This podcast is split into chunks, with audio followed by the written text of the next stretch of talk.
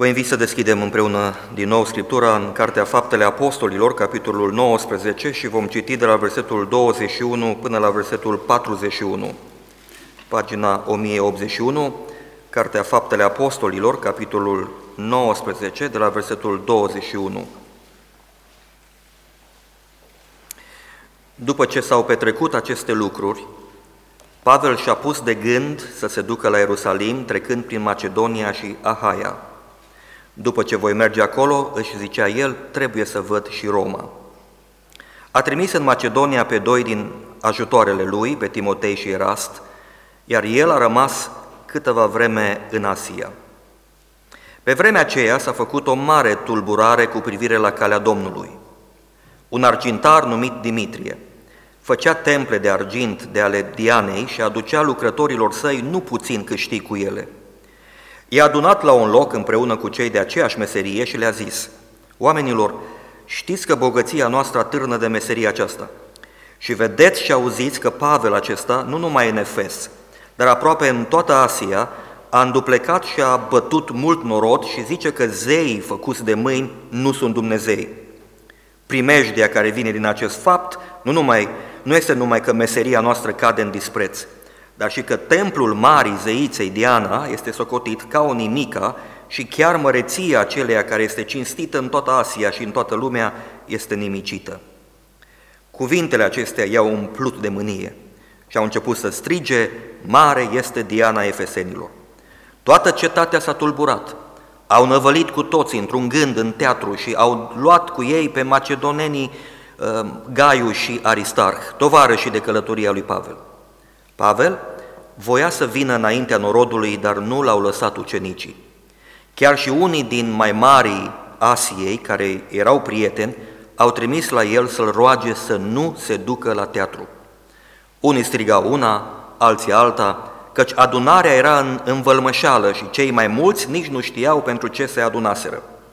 Atunci au scos din norod pe Alexandru, pe care iudeii îl împingeau înainte. Alexandru a făcut semn cu mâna și voia să se apere înaintea norodului, dar când l-au cunoscut că este iudeu, au strigat toți într-un glas timp de aproape două ceasuri, mare este Diana Efesenilor.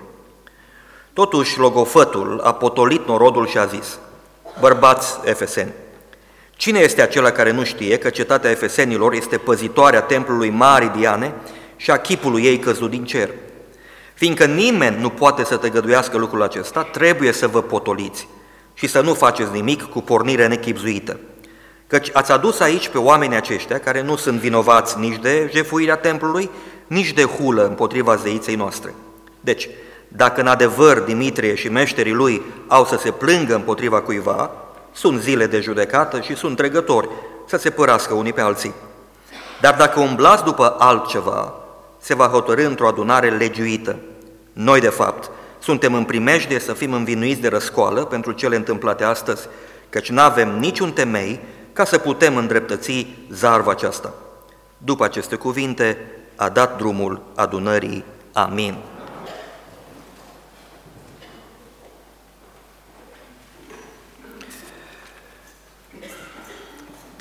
Textul pe care l-am citit în dimineața aceasta începe cu aceste cuvinte după ce s-au petrecut aceste lucruri. Ne obligă să facem o scurtă recapitulare și să ne amintim ce s-a întâmplat, care sunt acele lucruri care s-au petrecut și vă reamintesc că data trecută ne-am uitat la acest subiect al lumii demonice. Avem de-a face și am avut de-a face cu câțiva exorciști iudei care au încercat să scoată un duh rău dintr-un om și au falimentat într-un mod groaznic.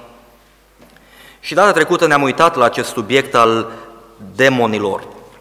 A fost, de fapt, o lecție de demonologie și am subliniat câteva adevăruri din Scriptură despre această lume demonică și chemarea noastră ca și credincioși de a ne împotrivi și care este strategia pe care o avem în Scriptură pentru a ne apăra de această uh, lucrare demonică, pentru că există o lucrare.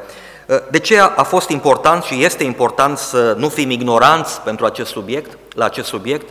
Uh, pentru că foarte mulți oameni au totuși o speranță falsă, li se prezintă o speranță falsă. Și vă mărturisesc că am întâlnit în lucrarea pastorală oameni, persoane, tineri, bătrâni, uh, care au crezut din toată inima, și așa au și fost învățați, că problema lor personală este o problemă de duh necurat. De exemplu, depresia.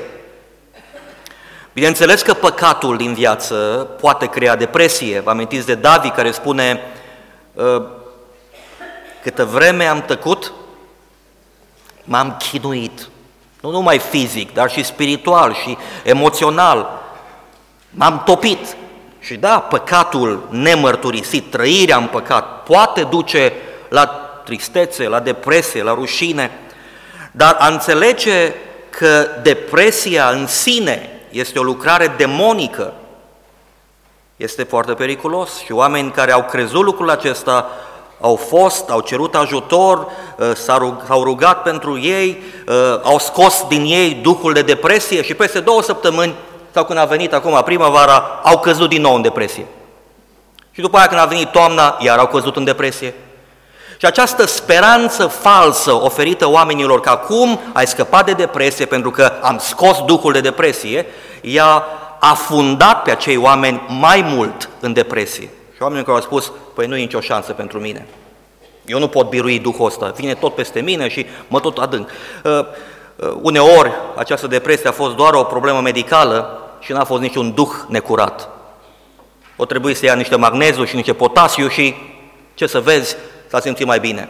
Dar se dă această speranță falsă, că problema este a unui duh necurat și trebuie neapărat să îl scoatem.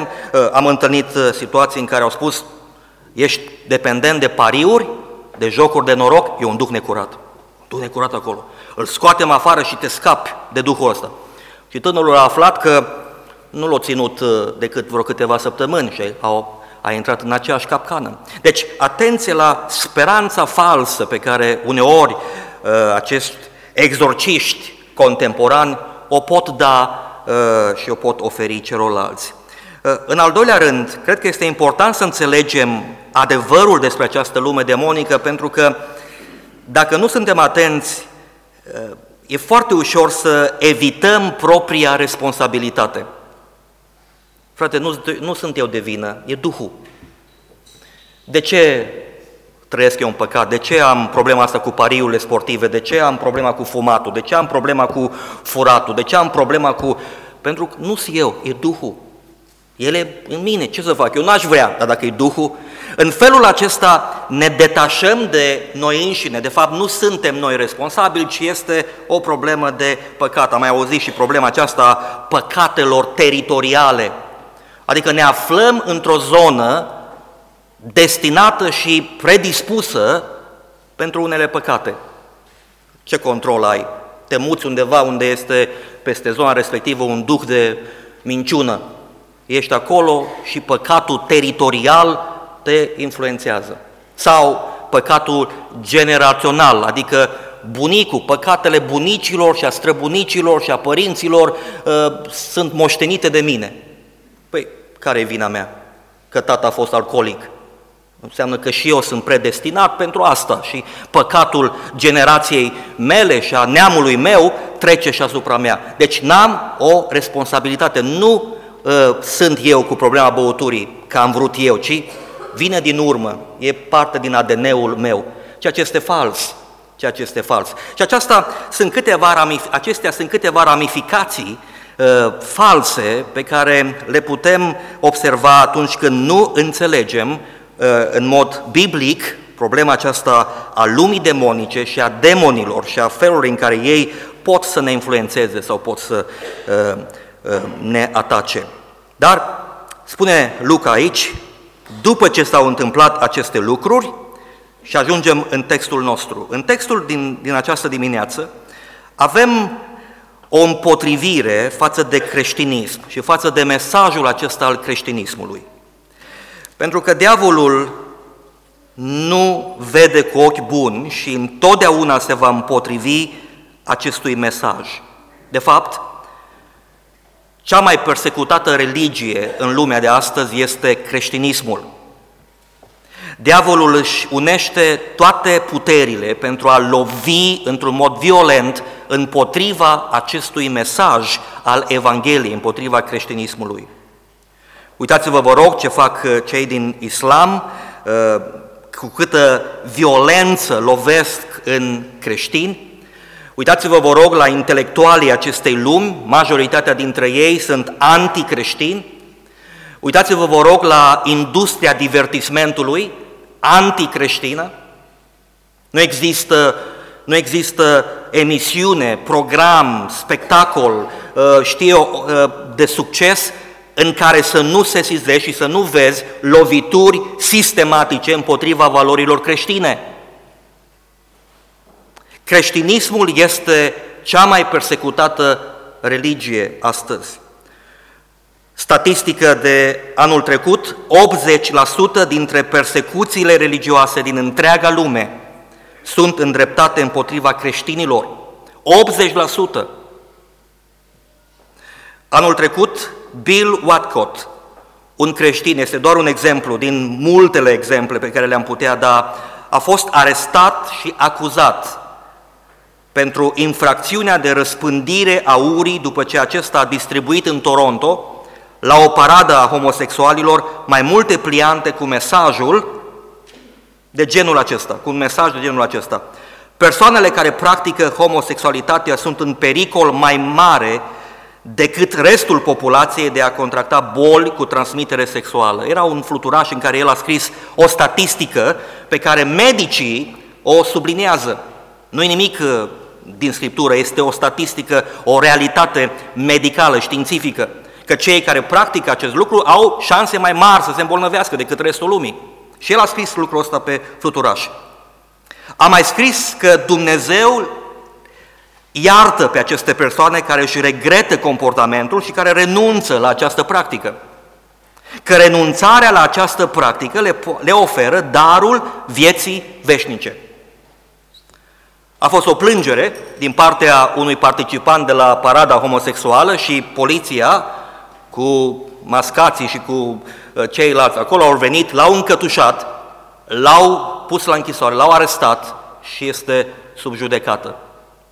Este pasibil acum de ani grei de închisoare pentru simplu fapt că la o paradă a homosexualilor a dat la câțiva acest fluturaș.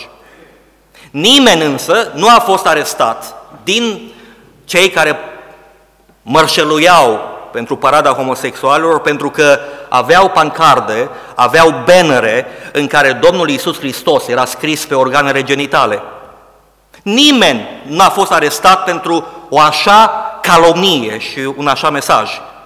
Dar creștinul, pentru că a scris un mesaj corect, științific și plin de dragoste, a fost imediat încătușat și va ajunge în închisoare dacă nu va scăpa. Ceea ce subliniez încă o dată, dacă mai era cazul, este că creștinismul este astăzi sub un asediu. A fost, a fost recent, cred că anul trecut, o întâlnire a unor intelectuali uh, din vremea noastră și concluzia a fost că religia sau creștinismul va dispărea până în anul 2041. Aș vrea să vă citesc însă un verset din Apocalipsa 12 cu 11. Ei l-au biruit prin sângele mielului și prin cuvântul mărturisirii lor și nu și-au iubit viața chiar până la moarte. Amin. Promisiunea nu e că creștinismul va dispărea, ci promisiunea este că copiii lui Dumnezeu vor birui. Copiii lui Dumnezeu au biruit prin sângele mielului și cuvântul mărturisirii lor este ceea ce aduce biruința chiar și cu prețul vieții lor. Mesajul autentic creștin și mărturisirea creștină autentică va înfrunta opoziție în anii care ne stau înainte. Principiile morale creștine vor fi zdruncinate din temelii în anii care ne stau înainte. Veți observa și anul acesta, 2020, cum lucrurile încep să, lațul începe să se strângă în jurul creștinilor. De ce creștinismul este lovit? De ce creștinismul este respins? Ce să facem ca să avem biruință în mijlocul acestor confruntări? Ce să facem? Ă, ne uităm în această dimineață la câteva motive pentru persecuția creștină. Oare este ceva greșit cu persoana Domnului Isus? De sunt creștinii persecutați? Nu. Ă, chiar și Pilat a stat în fața Domnului Isus și a spus Nu găsesc nici o vină în el. Nu e nicio problemă cu Domnul Isus. Dar oare este o, e o problemă cu credința asta creștină? O fi ea o credință falsă? O fi vreo ipocrizie, vreo șmecherie grosolană pentru care oamenii se împotrivesc și uh, creștinii sunt persecutați? Nu, sunt evidențe puternice și de necontestat că această credință este una autentică. Contextul însă ne spune un pic despre ce se întâmplă. În versetul 35 ne este indicat faptul că Imperiul Roman de atunci și toată lumea știa că orașul Efes este centrul închinării la zeița Diana. Chipul ei căzut din cer, am citit în această dimineață, ă, cei mai mulți cercetători spun și comentatori spun că e posibil în vremea aceea o stea căzătoare, o cometă, să fie apărut pe cer. Și oamenii în vremea aceea au înțeles din acele uh, urme pe cer, acea cometă care a lăsat dâre pe cer, că e un chip care a căzut, că Zeus a trimis un alt zeu pe pământ. Și dacă sunteți curios să vedeți cum arăta statuia zeiței Diana, veți vedea că este o, o uh, imaginea unei femei cu mulți sâni și este felul în care oamenii au perceput acele dâre pe cer ca fiind chipul unei femei care a căzut, este un zeu care a venit între ei. Și contextul ne spune că oamenii au crezut asta. Au făcut un templu acestei zeițe și templul acesta a fost și este parte din cele șapte minuni ale lumii antice. Este cel mai mare templu, de fapt, zidit, templu grec, zidit vreodată, are vreo 127 de coloane. Niște predicatori însă străini în Efes au fost acuzați de tulburare și de jignire adusă asupra acestei credințe ale acestor oameni în marea zeiță Diana. Aceasta era acuza. Dar de fapt, când citim Scriptura, vedem că adevăratul motiv din spatele revoltei era altul. Și vreau să observăm împreună și să studiem împreună care sunt motivele pentru persecuția creștină. Observ și observăm două mari motive principale pentru care se face această tulburare împotriva acestor creștini, acestor predicatori. În primul rând, se pierde profitul financiar. Versetul 19. În fapte 16, fapte 16 cu 19, citim când au văzut stăpânii roabei că s-a dus nădejdea câștigului lor, au pus mâna pe Pavel și pe Sila și i-au târât în piață înaintea fruntașilor. Un alt exemplu în care Pavel și cu Sila sunt bătuți, sunt trași, nu pentru că au spus ceva extraordinar de fals, nu pentru că uh, e o problemă cu subiectul predicii lor, ci pentru că profitul este pierdut. La fel și în textul nostru. Orașul Efes a înflorit în jurul templului Diana, S-a format o breaslă importantă în jurul templului Argintarii. Și nu erau puțini la număr, din câte se pare. Directorul acestei companii de argintărie era Dimitrie, el era patronul. Ne spune Scriptura că Dimitrie aducea mult profit companiei și acționarilor care erau acolo, în această argintărie. De aceea Dimitrie când intervine, el vorbește despre bogăția noastră care atârnă de meseria asta. Vorbește despre profitul pe care ei îl fac și bogăție înseamnă că profitul era substanțial. Dragii mei frați și surori și dragi prieteni, oamenii se agită imediat atunci când portofelele sunt lovite. Și asta se întâmplă la fel. Te tolerează, te acceptă, sunt în stare să, să zică ca tine, vine și la întâlnire cu tine dacă vrei, face, fac multe compromisuri oamenii până când te atingi de profitul financiar. De aceea Evanghelia este persecutată, de aceea creștinismul este persecutat aici, în textul nostru și nu numai, pentru că, în primul rând, în textul nostru observăm că se pierde profitul. Acești argintari care trăiau din idolii aceștia, făceau uh, replici în miniatura templului Diana. Efesul era și un oraș turistic, era, o, era o, un oraș împânzit de turiști. Se făceau bani acolo. Iar vine Pavel și spune că este făcută de mâini, zei făcuți de mâini, nu sunt zei, nu sunt Dumnezei cu putere. Și asta le strică profitul. Și asta se întâmplă la fel. Și de ce oamenii, oamenilor le este greu să se pocăiască? Pentru că uneori își fac calcule și spun, dacă mă pocăiesc, eu nu mai pot să fac asta. Eu la serviciu mi-amintesc că am locuit în, în uh, Dorohoi, ne-am mutat când aveam eu vreo 10 ani și tata și mama au lucrat la fabrica de confecții Dorohoi. Și acum există fabrica de confecții Dorohoi și mi-amintesc ca și copil că povestea tata și mama cum la ieșire din tură oamenii își puneau pe dedesubt fel de fel de haine, se îmbrăcau cu confecțiile de acolo, ca la ieșire, la controlul din geantă să nu aibă nimic și ieșeau cu fel de fel de, de lucruri. Când te pocăiai, pierdeai profitul ăsta.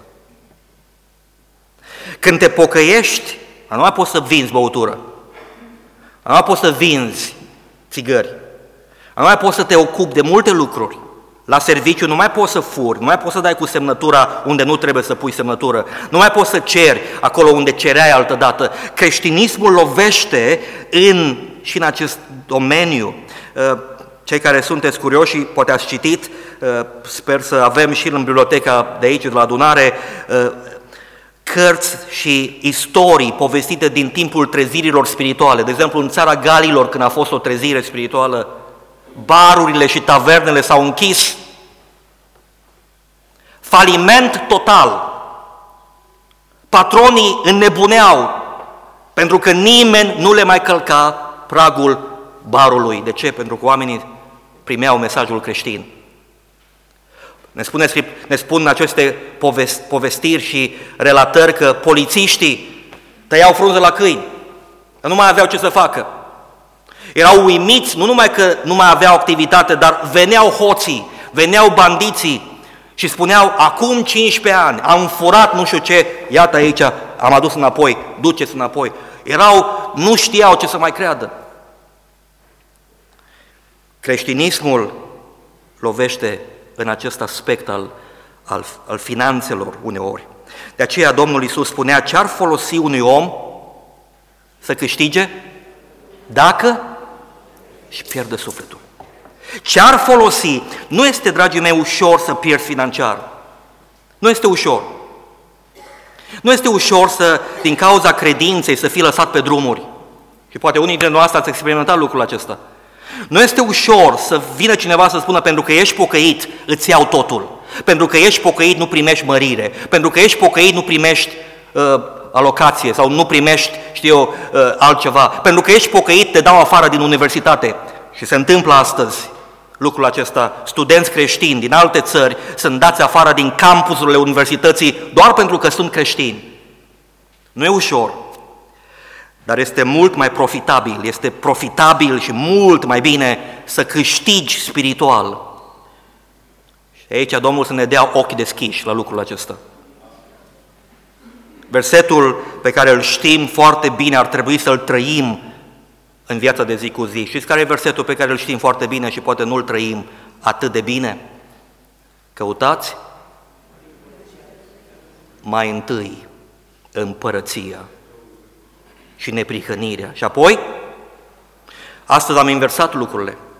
Frate, trebuie să trăiesc, frate, și eu am copii, frate, și eu trebuie caut mai întâi pentru mine, să mă aranjez pe mine, să-mi aranjez copiii, să-mi aranjez pensia, să-mi aranjez firma, să-mi aranjez casa, să-mi aranjez vila, să-mi fac aia și aia și aia și apoi ce mai rămâne, dacă mai rămâne, mai dau și Domnului. Și de obicei nu mai rămâne nimic. Ce folos este să câștigăm toată lumea dacă ne pierdem sufletul. De aceea Dimitrie și cu ceilalți s-au enervat, pentru că creștinismul a lovit în, această, în acest aspect al finanțelor. În al doilea rând, sau al doilea motiv pe care îl avem pentru persecuția creștină este că se detronează propria religie. Dimitrie face într-un mod foarte isteț acum tranziția dintre domeniul economic și duce discuția sau revolta în sfera religioasă. Și el spune, ă, apelează mai întâi la buzunarul oamenilor, vedeți că din cauza lor voi nu mai aveți banii pe care i-ați avut, vedeți că profitul a scăzut. Și apoi trece la problema mândriei. Și spune Dimitrie, în al doilea rând, ne facem de râs în toată lumea, mai oamenilor. Păi știți de ce, cum ne cunosc pe noi oamenii din toată lumea, noi pe cei din Efes? Măi, la Efes este un templu frumos acolo. De Efesul e cunoscut pentru Diana și pentru minunăția de, temple pe care, de templu pe care îl avem. Păi dacă pierdem asta, nu ne mai vizitează nimeni. Mândria este cea la, care, la ce face apel Dimitrie aici, mândria Efesului. Suntem cunoscuți în întreaga lume pentru templul frumos pe care îl avem. Ne pierdem identitatea oamenilor. Treziți-vă! Creștinismul mută centrul atenției de la noi, îl mută în altă parte și noi pierdem. Nu mai suntem noi importanți, nu mai este templul nostru important, ci este altcineva și nu ne permitem lucrul acesta. Aceasta este retorica lui Dimitrie. O, ce religioși devin unii oameni atunci când lucrul acesta aduce profit financiar. Cuvintele folosite de Dimitrie stârnesc mândria și uh, aroganța celor oameni. Aș vrea să spun un lucru bazat pe acest, această întâmplare din Efes, că și astăzi există pericolul de a vorbi despre măreția credinței, de a vorbi despre măreția religiei, de a vorbi despre bunătatea Creatorului, de a vorbi despre cinstea pe care ar trebui să o dăm uh, celui de sus. Dacă această vorbire aduce profit. Există și astăzi pericolul să vorbim frumos despre religie doar pentru a ne stabiliza și de a ne fideliza o piață de desfacere pentru profitul personal. Credeți că lui Dimitrie era atât de pasionat el de Diana? Credeți că acestor argintari erau atât de religioși încât ele în fiecare dimineață, în fiecare după masă, în fiecare seară se puneau pe genunchi, făceau posturi și rugăciuni la zeița Diana? Nu? Ei vorbeau frumos despre Diana pentru că Diana le aducea profit. Există și astăzi pericolul acesta. În special, și nu vreau să generalizez, dar sunt unii din clasa politică, de exemplu, care vor veni la întâlnirile noastre de închinare, n-au venit tot anul, dar când, vine, când vin alegerile, dintr-o dată îi vedem la închinare. Și dacă au ocazia să spună ceva în fața adunărilor de pocăiți, vor, veți vedea că vor spune foarte frumos despre Dumnezeu, despre credință, despre bunătate, despre Scriptură, dacă, ă, dacă învață și un verset din Biblie, dă bine pentru pocăiți. Dar oare de ce se întâmplă asta din când în când, înainte de alegeri? Pentru că dintr-o dată Duhul lor s-a, s-a stârnit la a înțelege despre pocăință, despre Scriptură? Nu. Înțeleg că aici, în adunările noastre, este o piață electorală. Și trebuie să te adresezi acestor oameni pe înțelesul lor ca să-ți fidelizezi un vot. Este exact ceea ce face Dimitrie în textul nostru. Sunt două motive pentru care creștinismul este persecutat Sunt două motive pe care le vedem în textul nostru pentru care Pavel și ceilalți sunt bruscați. Creștinismul pentru că se pierde finanțele, se pierd finanțele, se pierde profitul financiar și propria religie aducătoare de profit este detronată. Intervenția scurtă a lui Dimitrie a fost suficientă ca să stârnească și să dezlănțuie în Efes o revoltă publică. Este o demonstrație, de fapt, aici, în textul nostru, împotriva acestor creștini, o demonstrație publică. Cred că vom, și nu sunt pesimist, dar cred că vom fi martori în curând și în anii care ne stau și în viitorul apropiat la astfel de demonstrații anticreștine, vor fi tot mai dese. Și din motivele pe, pe, pe care le-am văzut. Dar aș vrea să observați în textul nostru câteva caracteristici pentru această demonstrație, ă, aceste demonstrații anticreștine. Această demonstrație anticreștină din Efes, din textul nostru, din fapte 19, ne arată câteva caracteristici și acestea se mențin și astăzi. În primul rând, ceea ce observăm este că demonstranții anticreștini sunt deseori ignoranți. Ne spune Scriptura că în iureșul acesta, din, uh, în vălmășala de acolo, în mulțimea aceea înfierbântată, au intrat în sala de spectacole, în sala de teatru, versetul 29, și ne spune că Sala de teatru, apropo, avea vreo aproximativ 24 de mii de locuri. Deci această demonstra- demonstrație anticreștină nu era așa 5-6 oameni care începeau să strige. Uh, Tot orașul, mulți din oraș au venit acolo să, și au, n-au găsit altă sală mai încăpătoare decât la teatru. 24 de mii de locuri. Și în versetul 32 ni se spune că unii strigau una, alții strigau alta căci adunarea era în învălmășeală și cei mai mulți nici nu știau pentru ce se adunaseră. Nu este lucrul acesta frecvent întâlnit și astăzi. Uh, în special atunci când ai de-a face cu demonstranții uh, anticreștine. Luca ne prezintă acest ridicol al situației, ridicolul situației de aici. Să mergi acolo, să strigi să fii foarte activ și când vine reporterul să te întrebe, dar de ce sunteți aici? Tu să spui, știu. Dar ce demonstrați? Păi să nu vină, cine să vină? Am auzit, nu știu. Nu sunt de acord. Cu ce? Nu știu. Nu suntem, nu vrem. Dar ce nu vreți? ce e rău? Ce au făcut? Păi nu știm. Este o, o naivitate și o ignoranță pe care Luca o subliniază aici. Ehm, deseori întâlnești acest lucru.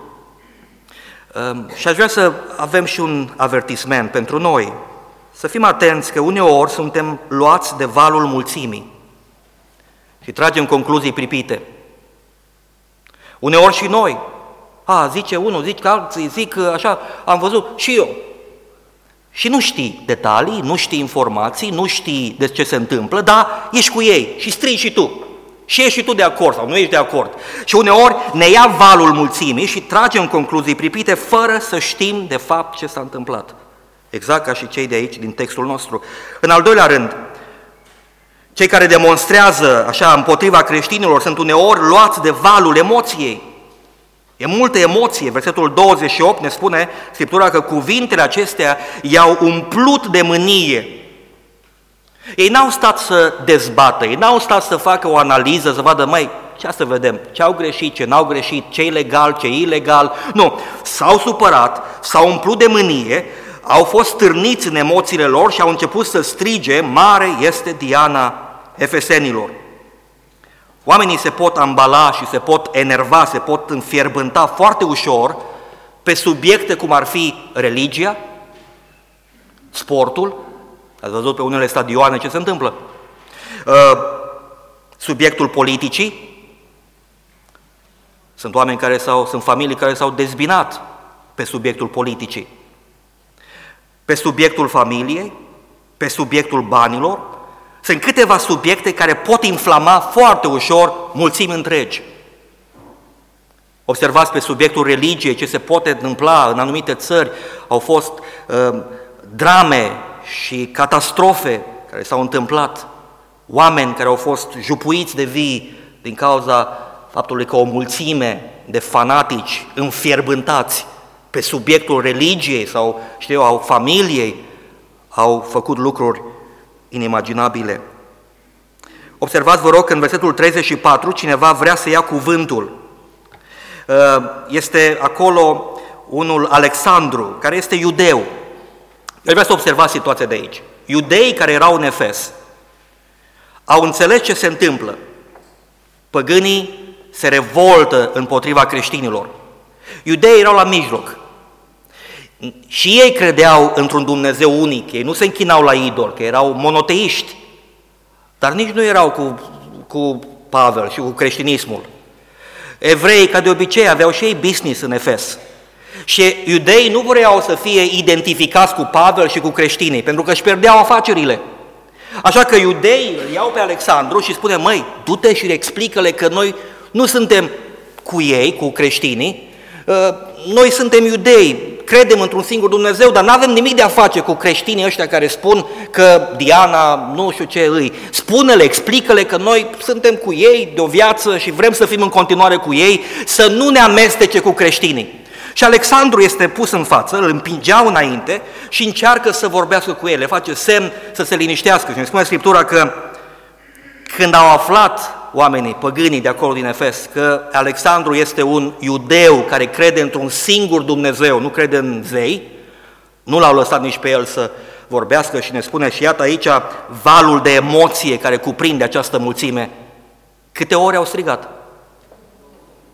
Două ore să strigi mantra asta mare este Diana Efes și să o strigi în continuu, repeți în continuu, două ore lucrul acesta, acolo este o înfierbântare a emoțiilor dus, uh, dus, uh, dus la maxim acest lucru. Uh, în lumea musulmană, cu ani de zile în urmă, ați văzut ce a putut face o caricatură cu Mohamed? Cineva în Paris a făcut un desen și l-a desenat pe Mahomed și toată lumea musulmană a explodat și săptămâni întregi focul acesta al emoțiilor abia, abia a fost stins. Și pentru că suntem la final de timp, aș vrea să vă observăm un al treilea motiv sau uh, o altă caracteristică a acestor demonstrații anticreștine este că anticreștinii și când demonstrează împotriva creștinilor sunt uneori greu de lămurit. Și asta vedem în versetul 33, Alexandru nu îi se permite să vorbească și mă întreb de multe ori care sunt și cei care sunt împotriva creștinilor, cei care sunt foarte aprigi în a, a lovi în mesajul creștinismului, de multe ori nici n-au citit Biblia. Și ei nu sunt de acord cu tine, nu vor să asculte nimic despre pocăință, despre credință, despre Domnul Isus. Vin și spun că Biblia nu e adevărată, că are o sumedenie de erori, că sunt anumite lucruri care nu sunt adevărate, că sunt anumite falsuri și uh, lucruri care nu se, nu, nu se potrivesc. Și când îi întreb, dar tu ai citit Biblia vreodată? Nu. Dar el e împotrivă. Dar el este anticreștin și antibiblie. Și același lucru se întâmplă și aici. Uh, m-am întrebat, citind acest text, ce să facem când cineva nu vrea să ne asculte? Când vrei să spui, când faci semn cu mâna și spui, vrei, pot să spun ce cred, pot să spun ce spune Biblia, pot să spun și să-ți explic în 5 minute Evanghelia. Ce facem atunci când cel de lângă noi, din fața noastră, spune, nu vreau să aud, nu vreau să ascult așa ceva. Ce facem? Ce să facem? Matei 10 cu 14. Dacă nu vă va primi cineva, dacă nu va asculta cuvintele voastre, ce să faceți? Să ieșiți din casa aceea, să scuturați praful de pe picioarele voastre și să căutați pe altcineva care poate să vă asculte. Aceasta este chemarea noastră. Și uh, suntem chemați să fim atenți la lucrul acesta și uh, 24 de mii de oameni împotriva creștinilor, acelor câțiva colaboratori apostolului Pavel, este de fapt o demonstrație foarte, foarte puternică. Nici nu pot să-mi imaginez cum e să ai împotriva ta 24.000 de oameni care să strige afară, mare este zeița Diane. Majoritatea acestei lumi nu este creștină. Majoritatea colegilor dumneavoastră de la lucru nu sunt creștini. Majoritatea colegilor de la școală nu sunt creștini. Majoritatea vecinilor noștri nu sunt creștini. Și unii dintre ei sunt tare supărați pe noi. Sunt tare supărați din cauza mesajului pe care îl avem, pe care îl propovăduim, pe care îl cântăm, pe care îl trăim. Chiar și în această țară, așa numită creștină, creștinii sunt puțini, creștini adevărați. Ați văzut la referendumul pentru familie câți creștini adevărați cu capul pe umeri am avut în țara asta? Într-o astfel de realitate, noi am ajuns să trăim. Și această realitate nu trebuie să ne descurajeze. Această realitate nu trebuie să ne să pună noi frică și panică. Această realitate nu trebuie să ne izoleze într-un colț și să nu mai facem nimic pentru că ne e frică de majoritatea care este în jurul nostru. Noi trebuie să rămânem credincioși acestui mesaj și chemării noastre în ciuda faptului că suntem minoritari. Amin. Noi trebuie să rămânem curajoși. Și aș vrea cu, dat, cu o altă ocazie pe care o avem să vedem cum ar trebui să ne purtăm în mijlocul acestei realități. Suntem puțini, în jurul nostru sunt mulți împotriva noastră, cum ar trebui să ne purtăm? Cum ar trebui să spunem mesajul acesta? Cum ar trebui să continuăm să fim sare și lumină pentru această lume? Cum să ne purtăm cu cei care se împotrivesc credinței noastre? Și acești creștini din fapte 19 ne oferă patru principii. Cum să ne purtăm atunci când alții se împotrivesc, când alții lovesc în credința noastră și țipă și urlă și nu sunt de acord cu noi, cum ar trebui să reacționăm? Ne vom uita la acest lucru data viitoare. Aș vrea să vă invit să ne ridicăm.